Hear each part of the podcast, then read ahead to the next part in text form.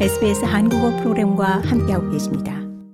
제이슨 클레어 교육부 장관이 공정한 고등교육 시스템 구축을 위한 개혁 방안을 담은 대학 합의 보고서를 발표했습니다. 이번 보고서에는 고등교육 분야를 개혁하기 위한 47개 권고사항이 담겨 있습니다. 보고서는 2050년까지 호주내 노동인력의 최소 80% 이상이 기술교육학위 혹은 대학학위를 받을 필요가 있다고 제안하고 있습니다.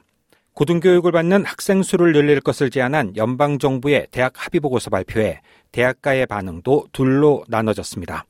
보고서는 학생주택과 교실, 연구시설과 같은 인프라 지출을 지원하기 위해서 공립대학들과 정부가 공동 출연을 하고 100억 달러 규모의 고등교육 미래기금을 설립할 것을 제안하고 있습니다. 많은 대학들이 정부가 발표한 보고서를 받아들이고 있지만 일부 국내 최대 교육기관들은 정부가 관료적인 세금을 거두는 것이라며 반발하고 있습니다. 시드니 대학교의 마크 스콧 부총장은 고등교육 부문에 더 많은 돈이 필요하지만 정부의 방안은 이를 달성할 수 있는 방법이 아니라고 지적했습니다. Some of the top universities in the country between what the government is funding and what we need for research comes to hundreds of millions of dollars. 스콧 부총장은 국내 몇몇 최고 대학들은 정부의 자금 지원과 성과를 내기 위해 연구에 필요한 것 사이에 격차가 수억 달러에 달한다며 연방정부가 남겨놓은 자금 부족을 메우기 위해서 유학생을 모집하고 자선단체를 통해서 기금을 모아야 한다고 말했습니다.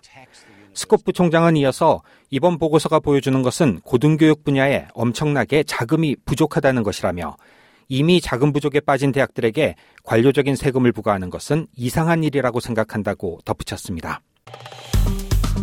좋아요, 공유, 댓글, SBS 한국어 프로그램의 페이스북을 팔로우해주세요.